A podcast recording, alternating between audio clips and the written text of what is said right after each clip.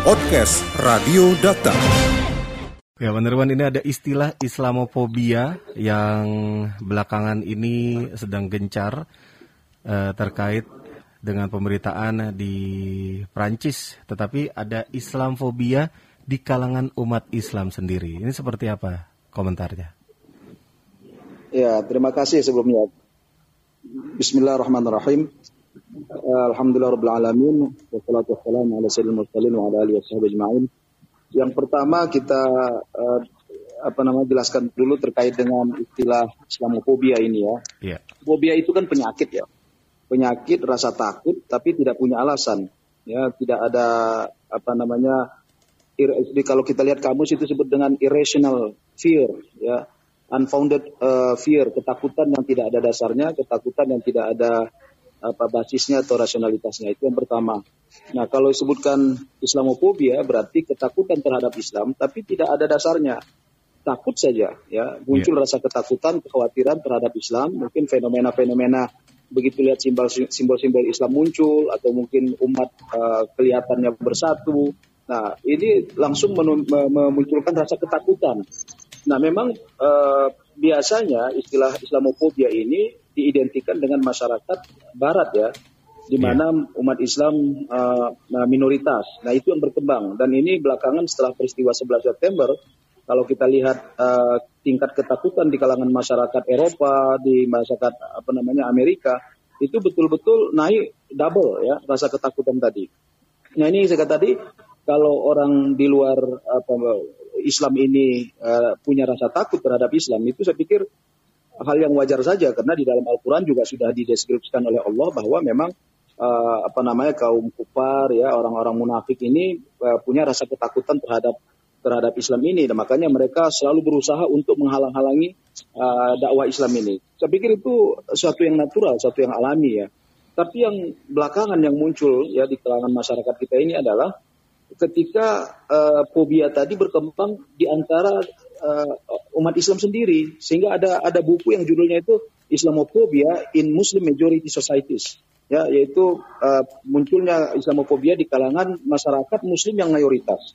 Nah kita tidak bisa menafikan termasuk Indonesia dalam konteks ini. Kita melihat belakangan ini yang yang khawatir yang takut dengan simbol-simbol uh, keislaman dengan seruan-seruan keislaman itu bahkan di kalangan umat Islam ya kita lihat uh, misalnya contoh sederhana saja. Ya apa namanya komentar-komentar yang dilontarkan oleh bahkan di kalangan elitnya sendiri. Ya di kalangan elit uh, apa namanya elit muslim kita ini. Artinya kalangan intelektualnya kalangan apa namanya kaum terpelajarnya in, uh, cendikiawannya kiainya ustadznya ya, apalagi masyarakat awam itu terasa sekali nuansa ketakutan terhadap Islam itu. Dan kita bisa lihat ya fenomena yang baru saja sekarang terjadi sedang diributkan ini ya ketika ada kumpulan umat yang begitu luar biasa jumlahnya itu kemudian kan diisukan ada masalah perpecahan, ada masalah apa nah, perusahaan KRI, kemudian diupayakan supaya ada kesalahannya. Nah ini adalah rasa ketakutan-ketakutan yang sebetulnya tidak ada basisnya seolah-olah mereka-mereka yang tadi berkumpul ini punya kekuatan hebat sehingga harus dilawan dengan kekuatan senjata. Nah ini saya pikir sangat mengkhawatirkan dan apa namanya ya akan terjadi keterbelahan di kalangan umat ini dan juga karena umat ini adalah bagian terbesar dari bangsa ini maka kita khawatir kalau terjadi keterbelahan di kalangan umat maka akan terjadi keterbelahan di bangsa kita ini. Ya ini yang saya pikir semua orang sedang mengkhawatirkan jangan sampai hal, hal tersebut terjadi. Nah makanya Islamofobia ini uh, Islamofobia ini yang harus dikikis ya. Kadang yang anehnya mereka mengatakan kami tidak benci Islam kami tidak tidak apa namanya tidak benci dengan Kiai Polan, dengan Ustadz Polan kata mereka. Tapi tingkah laku mereka, sikap mereka tidak menunjukkan ketidakbencian tadi. Tapi sebaliknya, orang malah uh, asumsinya yang di yang selama ini ada dalam uh, stigma di kalangan masyarakat bahwa kelompok-kelompok ini benci kepada katakan ustadz ini atau kepada umat Islam itu akhirnya terkonfirmasi dan terkuatkan di benak oleh umat. Kenapa? Karena sikap-sikap yang tidak adil tadi, uh, statement-statement yang mereka buat terhadap kelompok-kelompok Islam tadi itu menguatkan stigma bahwa memang ada kekhawatiran, ketakutan kelompok tertentu terhadap umat Islam. Nah sayangnya lagi ketika uh, perpecahan ini ataupun Islamofobia ini ya muncul juga ya, hanya untuk membela katakan uh, katakan kelompok tertentu ataupun orang tertentu yang kebetulan juga bukan dari kalangan umat. Nah ini uh, lebih sedih lagi kita ya. Jadi artinya gara-gara orang lain kita pecah. Gara-gara orang lain kita uh, akhirnya ya kita rasa takut sendiri terhadap saudara kita. Padahal Al-Quran itu menyatakan uh, sesama umat Islam itu kita harus ruhama ubainahum. Tapi ini sebaliknya, ruhama ubainahum itu terjadi dengan kalangan yang bukan dari kalangan umat Islam.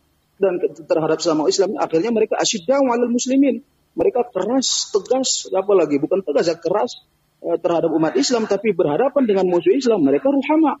Jadi ini bolak-balik jadinya uh, apa namanya aplikasi daripada ayat Quran ini.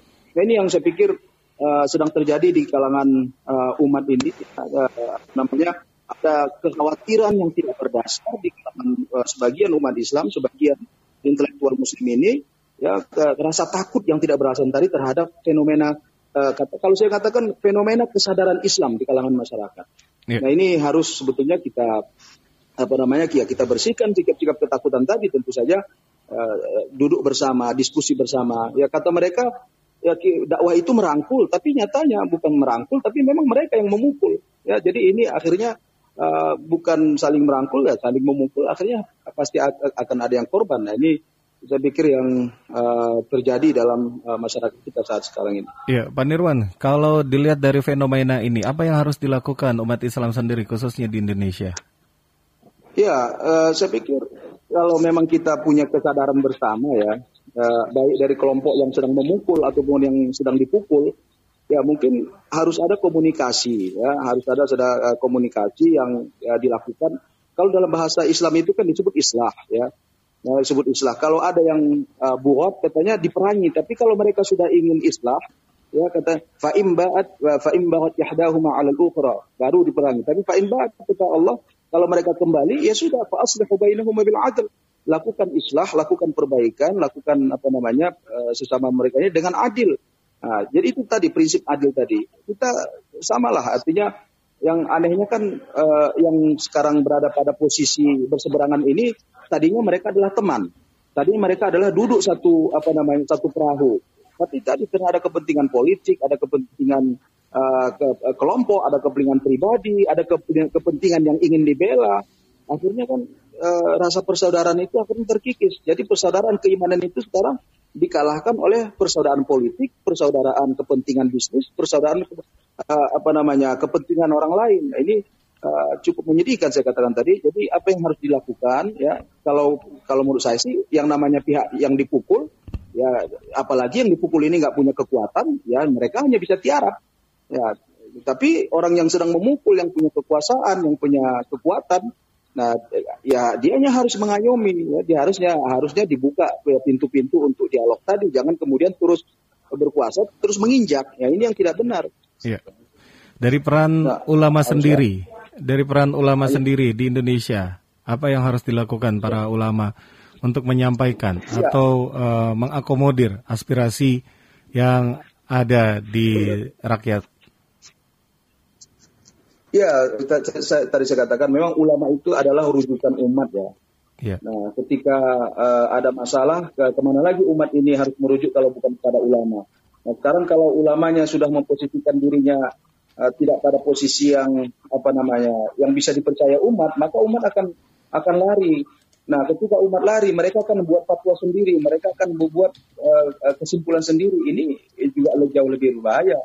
Maka ulama inilah yang uh, dengan keilmuan mereka ya karena ulama itu kan identik dengan keilmuan, dengan ketawaduan, ya dengan kerendahan hati.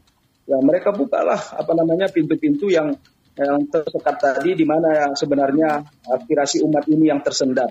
Nah, itu yang harusnya dibuka. Jangan kemudian sudah tersendat malah ditutup rapat-rapat. Yang penting uh, ya tersang kalian, kamu kalian mau hancur binasa selesai. Jadi kita ini sekarang se se sepertinya dalam kondisi ya itu yang penting yang satu binasa hancur habis ya sudah. Yang penting saya berada pada posisi yang yang, yang aman, nyaman dan bisa melanggengkan kekuasaan. Nah ini saya pikir tidak tidak tepat ya.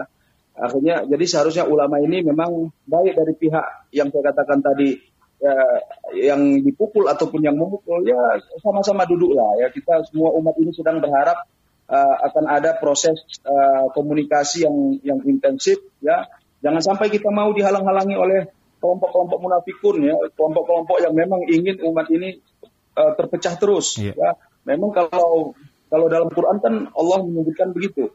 Innal ladzina kafaru uh, yunfiquna amwalahum liyasuddu an sabilillah fasayunfiqunaha. Ya, orang-orang kafir itu akan berusaha menghalang-halangi kalian dari jalan Allah dan mereka akan menggunakan dana kekuatan untuk melakukan hal tersebut dan mereka akan terus ya fasayunfiqunha kata Allah dan mereka akan terus apa namanya uh, memberikan dana-dana untuk melakukan hal tersebut. Jadi kembali lagi saya pikir saya secara pribadi bahwa ulama itu adalah warasatul anbiya ya pewaris nabi kata Rasulullah. Nah, yang diwarisi dari nabi itu di samping ilmunya, ketawaduannya, sifatnya mengayomi. Nah, siapa pun ulamanya itu, kita tidak mengatakan ulama A, ulama B, siapa pun ulamanya harus mereka apa namanya memegang pesan Nabi tadi, ya mereka adalah waris para Nabi sebagai waris, ya mereka harus betul-betul mewarisi akhlak para Nabi juga. Mereka posisinya adalah untuk membimbing umat, ya untuk menyelamatkan umat ini, bukan kemudian uh, menjerumuskan umat ini pada kehancuran. Mungkin begitu, Mas Aldi. Iya. Podcast Radio Data. Anda cukup masuk ke mesin pencari Google atau lainnya dan tinggal mengetik podcast Radio Data. Podcast Radio Data, aktual dan informatif.